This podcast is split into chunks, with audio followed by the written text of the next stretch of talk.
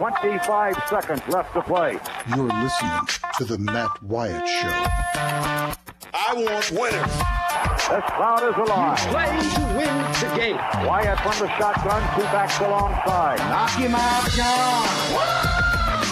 Wyatt gets the ball. It won't be long. Wyatt back to throw. Wyatt looks, fires toward the end zone. Passes, caught for touchdown by Matthew Butler. Speak to. They are who we thought they were. And we let them off the If I get out of hand, just just tell me I'm a jerk and shut up. Let's go scatter the west, right, tight. That's left. 372 Y stick, C spot. The Matt Wyatt Show. He's Radio Wyatt. Well, how am I going to go to college? I'll just play football. Yo! Should a professional golfer be allowed to play in a pro tournament riding in a golf cart for health reasons? Should a golfer playing in a pro tournament, a PGA Tour event, a major, in fact, be allowed to play in the tournament and not walk the course, but ride around in a golf cart while the other golf cart while the other ones walk? The answer is no. He shouldn't be allowed to do that. I'll tell you why. I'm Matt, starting off hour two with you here in the Farm Bureau studio. Farm Bureau, go with the home team and staying connected to you around the clock because of C Spire, the number one network in Mississippi. C Spire where they are customer inspired. You can text, you can call. I'll give you all those numbers if you don't already have it. If you do, get in because uh, in about oh five minutes or so, a few minutes from here, we're going to jump on the Davini Equipment phone with Brett Hudson. Know, our cohorts over here on the media team. He covers Mississippi State. He's there in Starkville. He's got baseball tonight. State hosting South Carolina. Tiger Woods not a fan of this decision to let John Daly use a golf cart to compete in the PGA Championship.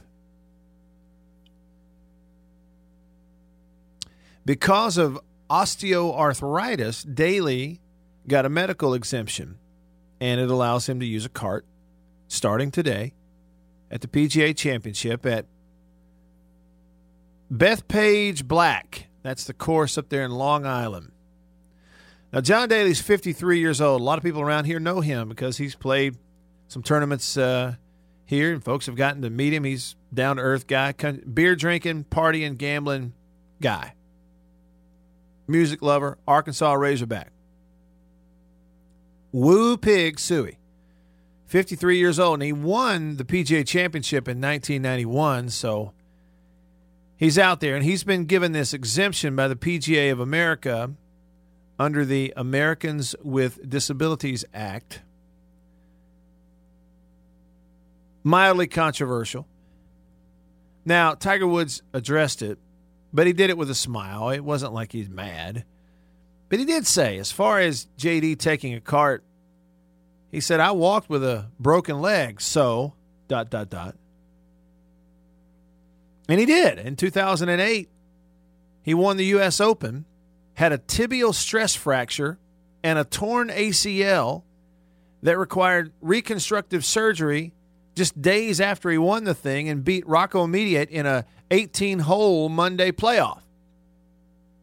Tiger Woods, though, in good shape. So, stamina is a part of this deal. This is a 7,459 yard course. It's long. It's a lot of walking. Every, it's like the Masters, you know, you, it's long and you're walking up and down hills.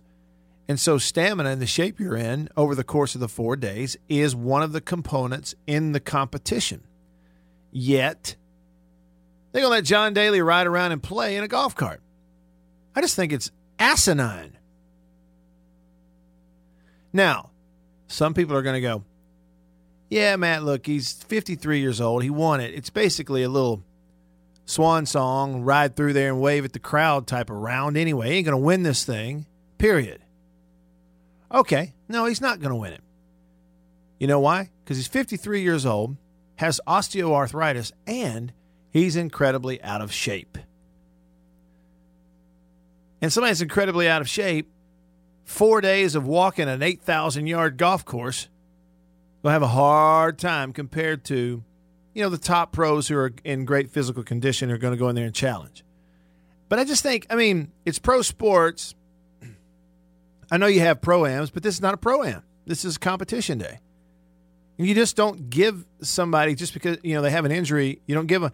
It's like you're not going to let Elijah MacNamee go out here and pinch run on a on a scooter during a baseball game, are you?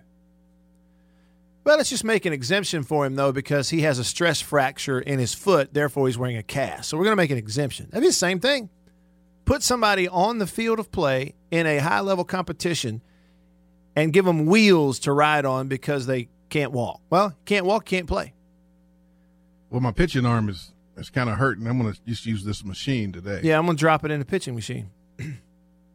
I mean, it's just asinine that you'd have, I mean, any PGA tournament, much less a major, and give the guy, one guy, the keys to a golf cart, let him ride around. He doesn't have to walk, and the other guys do.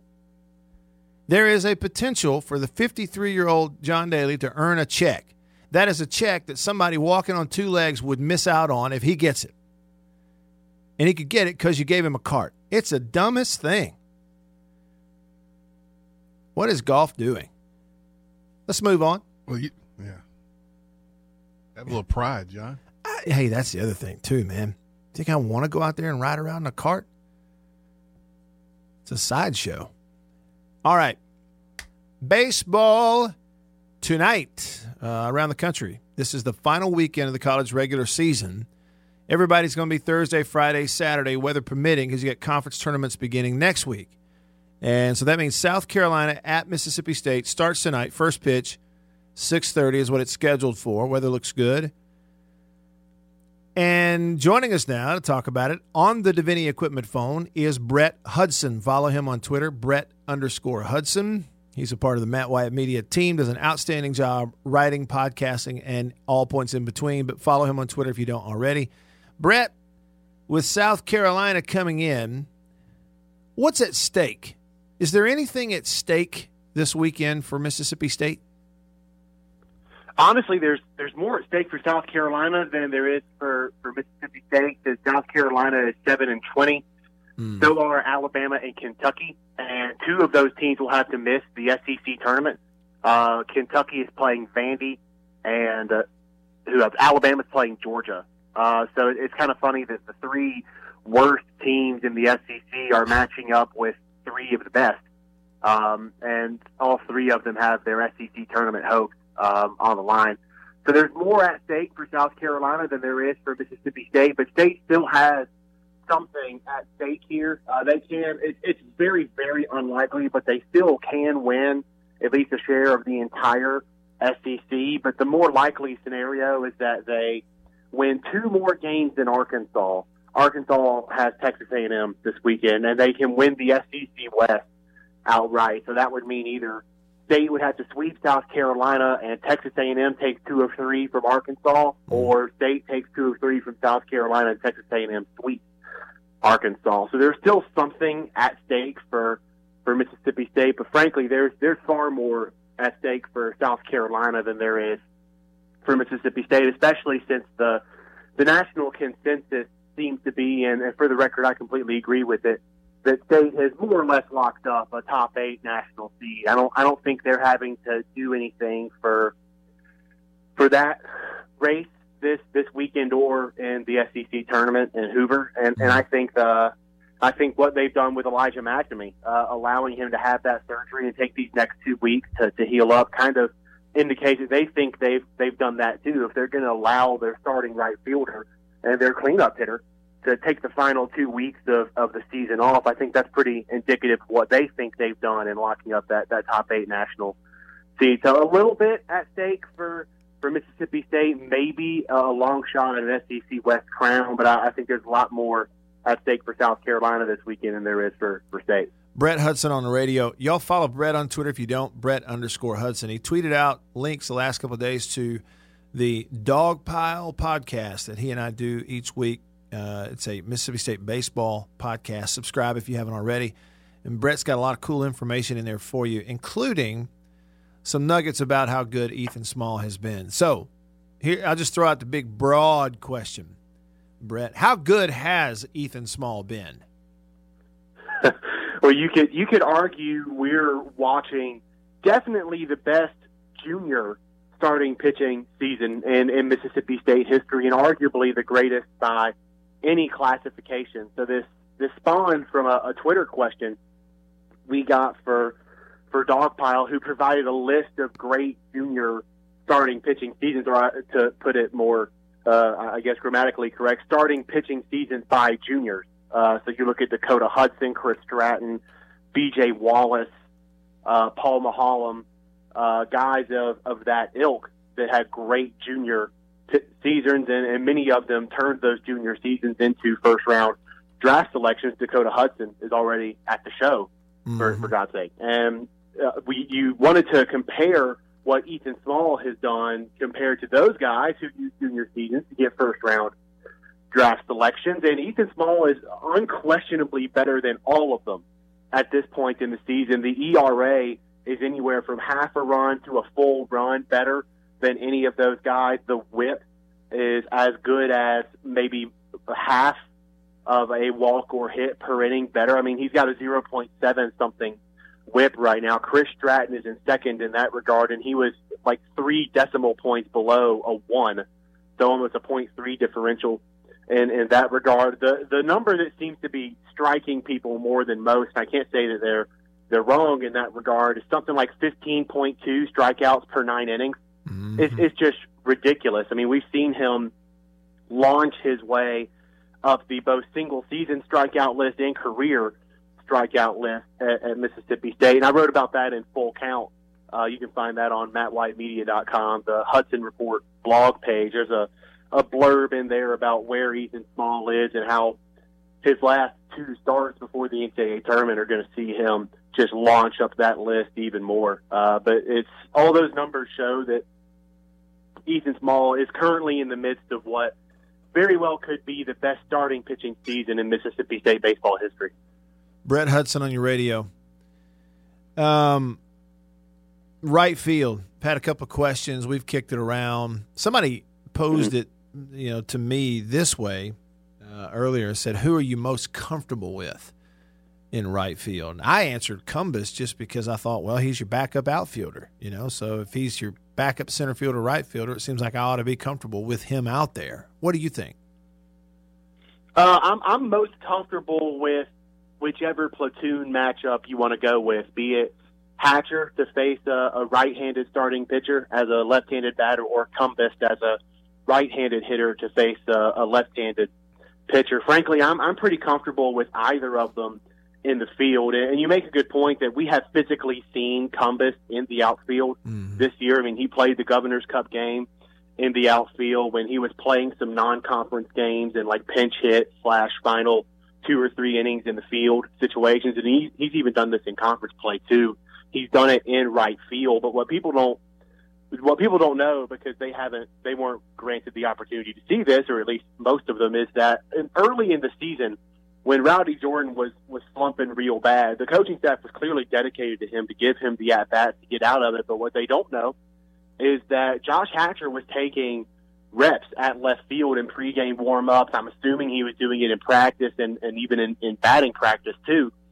So there was there was a little bit of a backup plan that if Rowdy never got out of that for some reason, there was probably a point maybe early to mid March where the the backup plan was to make Josh Hatcher the the starting left fielder. Now that's never been said publicly, and it never will be because there was no there's no point in it. Rowdy Jordan is your starting left fielder. He's hitting again. He's doing he's playing fantastic baseball right now. But uh, everything that I saw in practice and how Hatcher was conducting himself leads me to believe that that was the case. So there was mm-hmm. clearly enough confidence in the coaching staff to make him the backup plan in the event that Rowdy Jordan never got out of a, a sophomore slump to start the season. So I'm having that in the back of my head. I'm I'm somewhat comfortable with with Josh Hatcher being the the right fielder, starting particularly starting against a, a right-handed pitcher, so you get the the platoon split. So I'm I'm frankly I'm comfortable with with either of them, and you can also use both of them in a game with Luke Hancock as a as a pinch hitter if you if you so choose. There's there's a lot of options there, and we still haven't mentioned Gunnar Halter, who is apparently an option, which is something I learned for the first time this this week. But uh, to get back to the original question, I'm I'm pretty comfortable with either Cumbest or Hatcher there, but I'd, I'd love to see Halter there. Why not? Yeah, yeah. So I mean, there's options for sure. Brett, I wanted to ask you also. You're there, live in Starkville. You're on campus every day, every sporting event, all that stuff. Do you sense around town, on campus, people you run into, that kind of thing? You sense people already ready and kind of gearing up for hosting postseason baseball?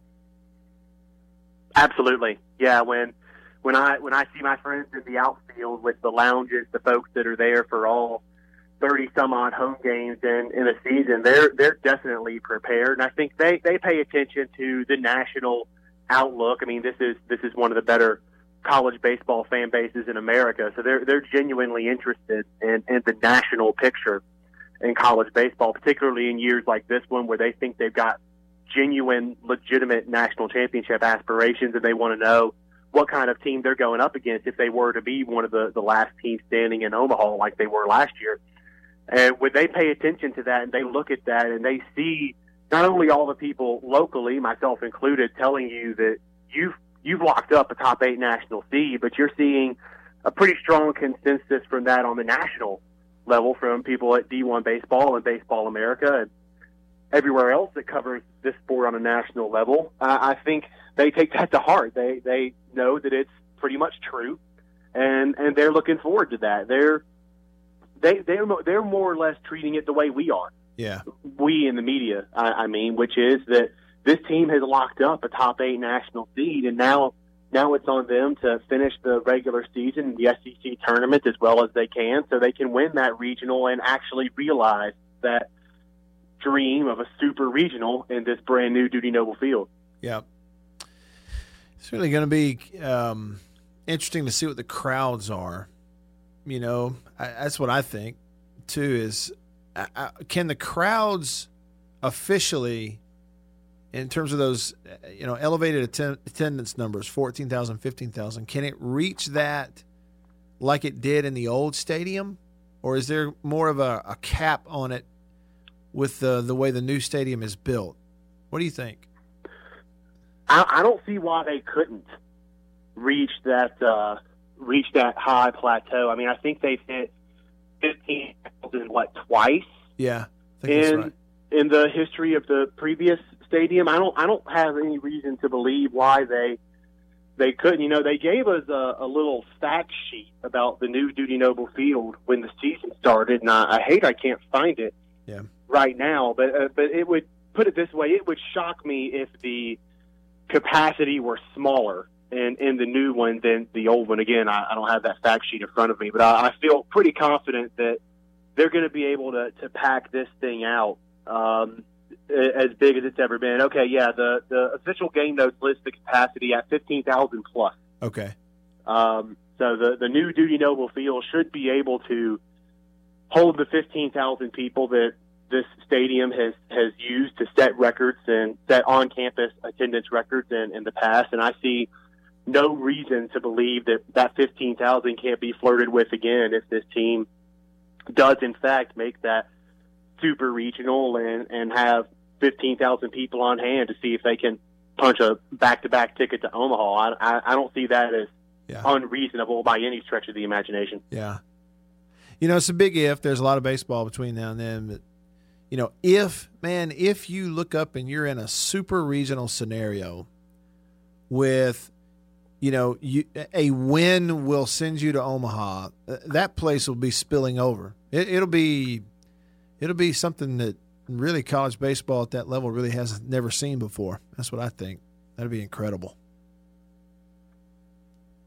I agree. Uh, I mean, I'm I've more or less resigned myself. Not resigned myself. I'm I'm more or less committed to, to the fact that these boys will host a super regional, and then the 15,000 people will be there to Yeah. to watch it happen, unless they stick them in that super super late night slot like they did up in Nashville last year, where those games are wrapping up around midnight local. Uh, that might be a, an attendance problem, uh, particularly on the first game where it's, it's coming on a work day.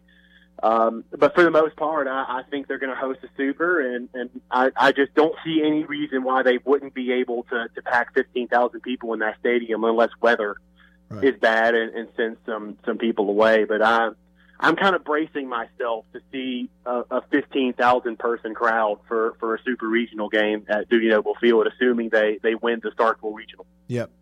That'll be fun. Brett, appreciate you, man. As always, we'll send people to your Twitter feed, and thanks for your hard work. Talk to you soon. All right. Talk to you later. That's Brett Hudson. Brett underscore Hudson. There's an underscore in there. So, Roger, you found some details for me on the attendance. Let me see here.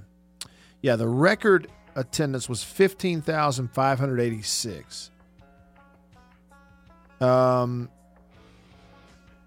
Now they say the cap- the seating will be thirteen thousand, but the total capacity yeah, will be in excess of what the old facility. Is. in excess, right. So So, in terms standing of room, I guess. That's it. You look at the berm areas, uh, the way the outfields are structured now, you can actually get more people in the outfield, foul pole to foul pole, and you have the loss too. So I guess Can you that's what it count those is. folks over in the suites? Yeah, I think so. I think you do count those. Yeah. Yeah.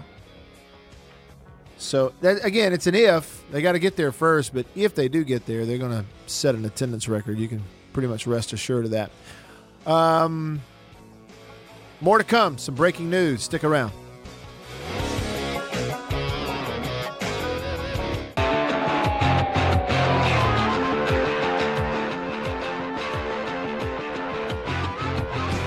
Da-da-da-da-da-da-da. Check my Twitter feed. Check my Twitter. I'm Radio Wyatt. Follow me there if you haven't already. Uh, posted last night a YouTube video that is a you know it's um a brief 10 play or so breakdown of the game that Montez Sweat had against Iowa in the Outback Bowl. Now you're going like, Matt, wait a minute, hold on. It's May. You're doing Montez Sweat, who just got drafted in the first round by the Redskins, and his last game in a bowl game happened back on January 1. What the? Well, look, it's off season, first of all, so it's kind of like a player spotlight video. But the thing is, I did a highlight video of Montez Sweat on YouTube on my YouTube channel. If you're not subscribed on YouTube, go do that. Look up what do you look up on YouTube? Just it's uh, youtube.com slash Matt Wyatt Media. Just look up my name. You'll see it right there. It's the same picture that I have on Twitter, so you'll know it's me.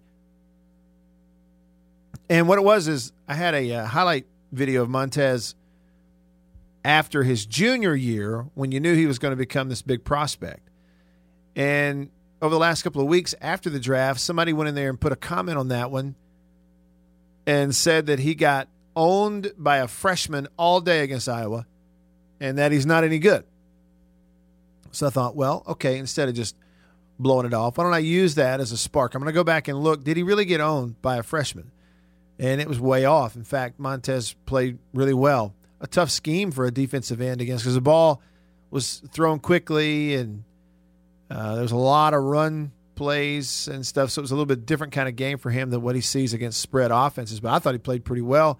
And the guy he played against, a really good player, who's going to be a junior big time offensive tackle.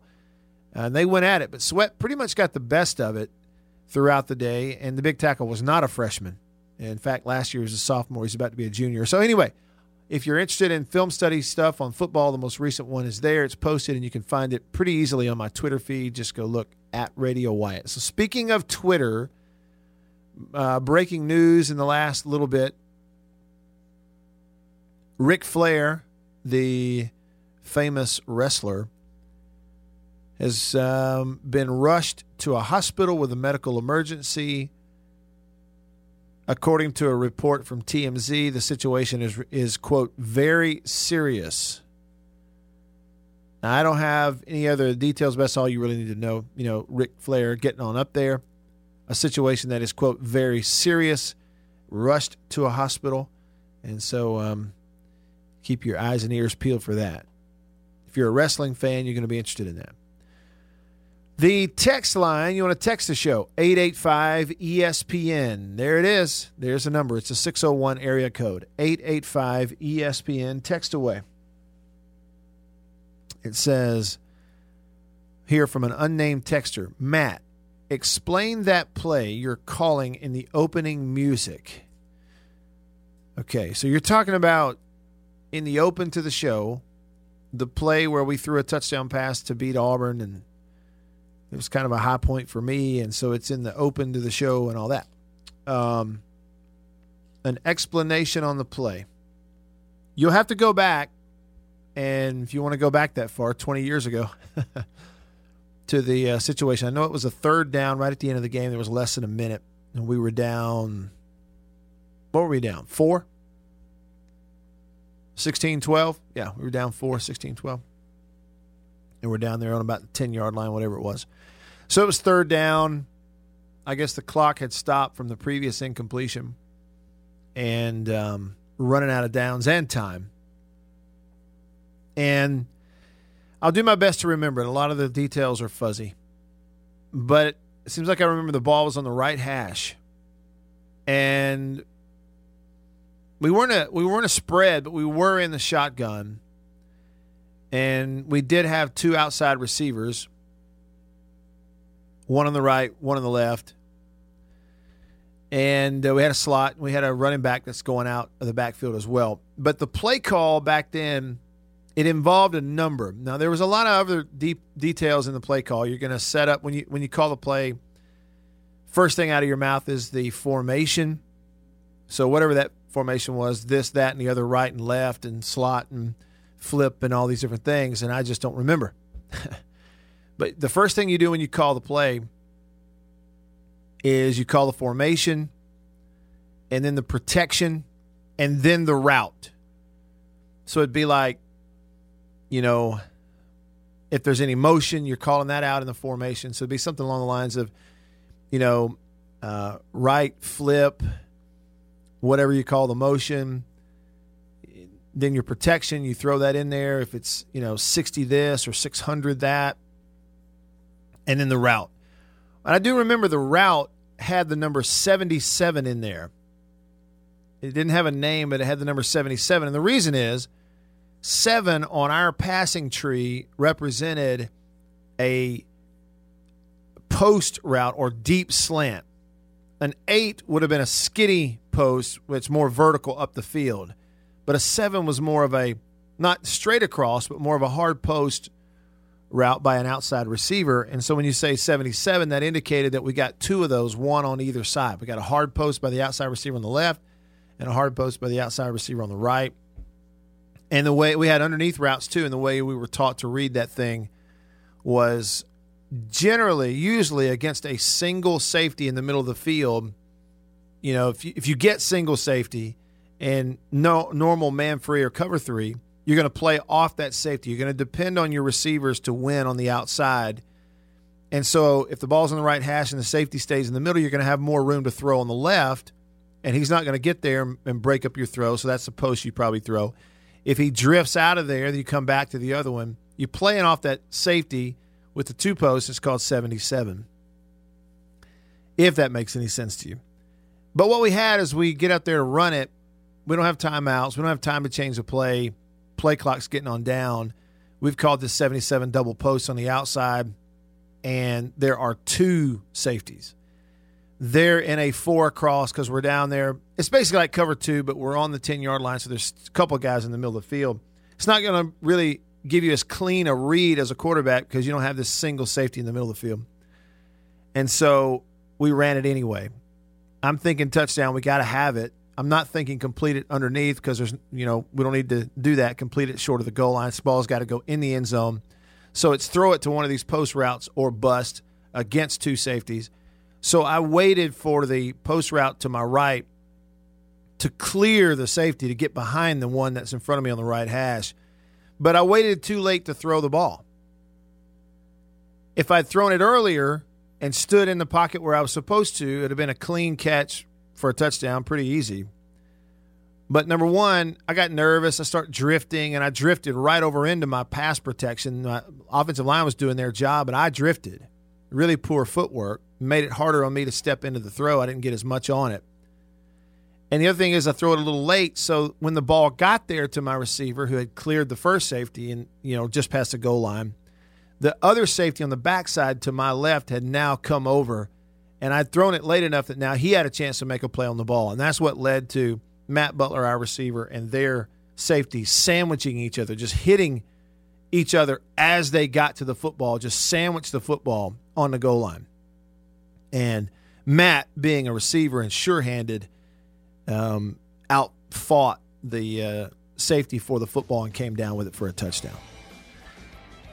You know, and there's so many little details, even I remember from 20 years ago, a play like that, that, you know, it worked, but I didn't at all really do exactly my job as the way it was drawn up. If I had done that, it would have been a much easier play and everything, much less dramatic.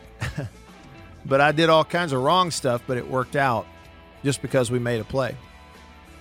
But it is an indication of how much is being processed in the heads of these guys on the field just to run one play. You're thinking about a million different things coverage, movement, line, you know, splits, alignment on the field, everything. Other stuff coming your way. Stick around.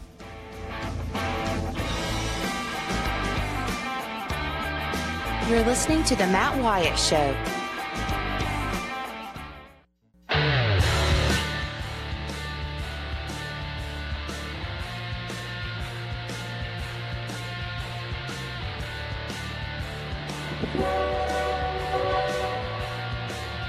The little engine that could. Yep. John Daly playing in the PGA Championship riding around on a golf cart because he has osteoarthritis and he won the event back in 1991, but 53 year old John Daly gets to ride around on a golf cart. what a bigger. That's the real problem right there. Well, that's it. If he were in good shape, I mean, the osteoarthritis, it might be hard for him to make the cut, but he could go and walk like the other competitors. I'm just saying, if you have an event where physical stamina is a part of it, and pretty much any athletic sporting competition is going to include an element of stamina, which you have in a golf course. Now, people who've never really played a lot of golf go, What? Come on, Matt. It's golf. Stamina. No, trust me, I'm telling you. Even finely tuned athletes get worn down. Muscles get tired. Legs get tired. Balance gets off. It just happens. It's part of the. And they all do get tired. And over the course of four days, that fatigue and endurance or lack thereof can swing things one way or the other. So it's part of it. And for one competitor, you're just going to eliminate it. I just don't understand it. Is it like, okay, well, this will make a few people happy to see him out here, and he literally has 0% chance to win this thing, so we're going to do it? But just what if? I mean, you're giving somebody an opportunity to go out there, and in golf's the kind of game where if he just rolls it in and rolls it in and hits shots, and what if he goes and earns a check in front of somebody who's been walking? That to me is asinine. Phil Mickelson. What about him? Has arthritis. Mm-hmm. Does the Enbrel commercials. Yeah. Walks. Okay, and this is a major championship, and I get it. 53 year old John Daly is not Tiger Woods, but what if? What if in 2008, when Tiger Woods had an ACL tear and a fracture of his tibia, yet played an 18 hole playoff on Monday of the U.S. Open and beat Rocco Mediate. What if Tiger Woods just said, Hey, I got a leg issue. I need a cart? Can you imagine? What's the difference? It's a major tournament. and somebody with a health issue. Give him a cart. But we're not going to give Tiger Woods one because he might win. It's just stupid. Blair texted the show earlier when I brought it up, and he said, Blair, look, Matt, JD ain't making the cut regardless of walking or riding. He'll more than likely DQ himself nine holes in anyway. Well, as far as I know, that hasn't happened. and there's all this if and maybe and whatever. I, I, I understand, but you know, no, none of the golfers on the in the tournament are making a big stink out of it. So maybe I shouldn't. I just don't understand the thinking behind it. But if he wins, and again, there'll be a stink. There'll be a stink there. There'll be, a like stink. The, and and like the Kentucky Derby stink. And again, it's golf. So John Daly can get the ball in the hole. and he can shoot a good score. It's golf. It's crazy. So I do not understand why it is that you'd allow anybody that's going to actually compete in the event to do that. I don't get it at all. You know, and Roger and I were talking about it as a society. Like, on either side of this thing, you know, Roger uttered a while ago, he said, have some self respect, John. Okay. On the on the PGA side or on the John Daly side. Can can nobody look at the situation and go, "Hey, look, if you've got a physical ailment, man, uh, you either got to play through it or not. This is how we do it. You walk when you play a pro event. You walk. If you can't walk, I, I mean, we'd love to have you play, but you might not be able to. Maybe you shouldn't. He's, he's quite a musician, though. Have you have you heard his songs? Yeah, I'm not. I'm not a big fan of the of this music, really. They won't play "Hit It Hard" then. Yeah. Denzel texted the show and said, I have no problem with John Daly using a cart, but not at a course where it's walking only and has a sign where it says carts are too dangerous. So that's apparently the case at Bethpage Black in Long Island, New York. So you get an exception versus what anybody else. Um, here's a text that says Daly won't be playing the Masters anymore either. No cart pass at Augusta. And he's been riding for two years on the Champions Tour. That is just a big crock of you know what. Because look, let's be honest. Okay, I understand osteoarthritis, that's an autoimmune thing. It's different than a broken foot, a sprained ankle, a busted knee. I get it. But still, you can't convince me that being fat doesn't have something to do with this also. By the way, if we're concerned about John's health here, so you know, want him falling over or hurting himself, the, the swing isn't really good on your bones either. You know, that, I mean, right. It's not good on a healthy person. Ask Tiger. Mess yourself up. The real Brian has the text of the day. And it may actually be closest to the actual truth in uh, this whole situation. he should. Uh,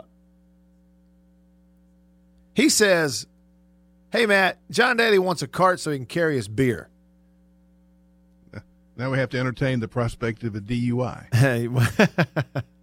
or a GUI on a on a golf cart. I mean, I just don't get it, man. I mean, you know, are you on the Champions Tour? Are you that hard up for a few spectators that one of the competitors is allowed to ride a golf cart and the other ones aren't? Because again, right, sporting events are supposed to be like an, a level playing field for everyone. So if one guy rides a cart, shouldn't the others be given the option to ride the cart if they want to? It sure helped the game move along quicker. It would that. I just don't. I'm for that. I think that's a great idea. Everybody gets the cart. Like if you want one, if you want to walk, walk. But you either have to say we're walking on this golf tournament, or we're not. And if you're not, Everybody has an option. I just, it makes zero sense to me in any kind of structure whatsoever of organized sports to have an actual competitor that doesn't have to endure what the other ones have to endure. That didn't make any sense whatsoever. And I used a just an asinine uh, parallel example a while ago, and I said, you know, let's say in baseball, right now, Elijah MacNamee, the right fielder for Mississippi State, has a cast on his right, left, one of his legs, and lower leg, and he's on crutches because he had a stress fracture in his foot, and they put a screw in there, and they're letting it heal up. And so tonight, when Mississippi State plays South Carolina, let's say that Chris Lemonis would like to pinch run Elijah MacNamee. Well, he's got a bad leg and a cast on his foot, so we're just going to put him out there on a on a you know those little carts, those little scooters. Right, this little hover around. Yeah, you know you can kick you kick with one leg and you just ride with the other. We're to put him out there with a scooter. Well, that's not fair. He can't he can't run the bases in a baseball game on a scooter, on a cart. Well, sure he can. He's got a leg issue. Well, that's not fair. We can't. But well, he's got an issue, and and doggone, we want him to participate in a highly organized sporting event, and his physical ailment just won't let him do it. So we're going to give him a cart to run the bases. How about a NASCAR driver who didn't quite have 2020 vision? yeah. So what we're going to do? What are we going to do there? We're just going to move him out front. That way he doesn't have to look at any cars in front of him. He can just see the lines on the pavement. Stupid. I don't get it at all. I just don't get the thinking behind it. You have a set of rules that everybody has to play by, or you don't. You know, and again, it's an indication of a lot of societal issues that we have, in, in my opinion. God Can I talk forbid another societal issue. God forbid we tell anybody no. Right. You know what I'm saying? Oh, God forbid. You have to tell somebody, hey, look, no, you're not playing. Participation trophy time. Well, I have this particular health issue. Well, I'm I hate it. But uh nope, not playing. Unless you walk like everybody else. I mean, come on. What are we doing? Like the military, they've got they they will flat tell you no if you don't have perfect vision. You're not flying a jet, son. Not doing it. Not got that. Like literally, the recruiters at the Air Force would say to me, Roger, Matt, you're too long and lanky, man. You're not going to be a fighter pilot. Period. Forget it. Right. Not happening. Well, yeah, but I fair. was yeah, but I was born this way. That's not fair. Make a bigger plane. You know what they say? Ha! You got one. He said, "Get on we got get one. that C-130, man." he said, bigger plane. Get out of here. Good stuff, Roger. I'll see you tomorrow. See you.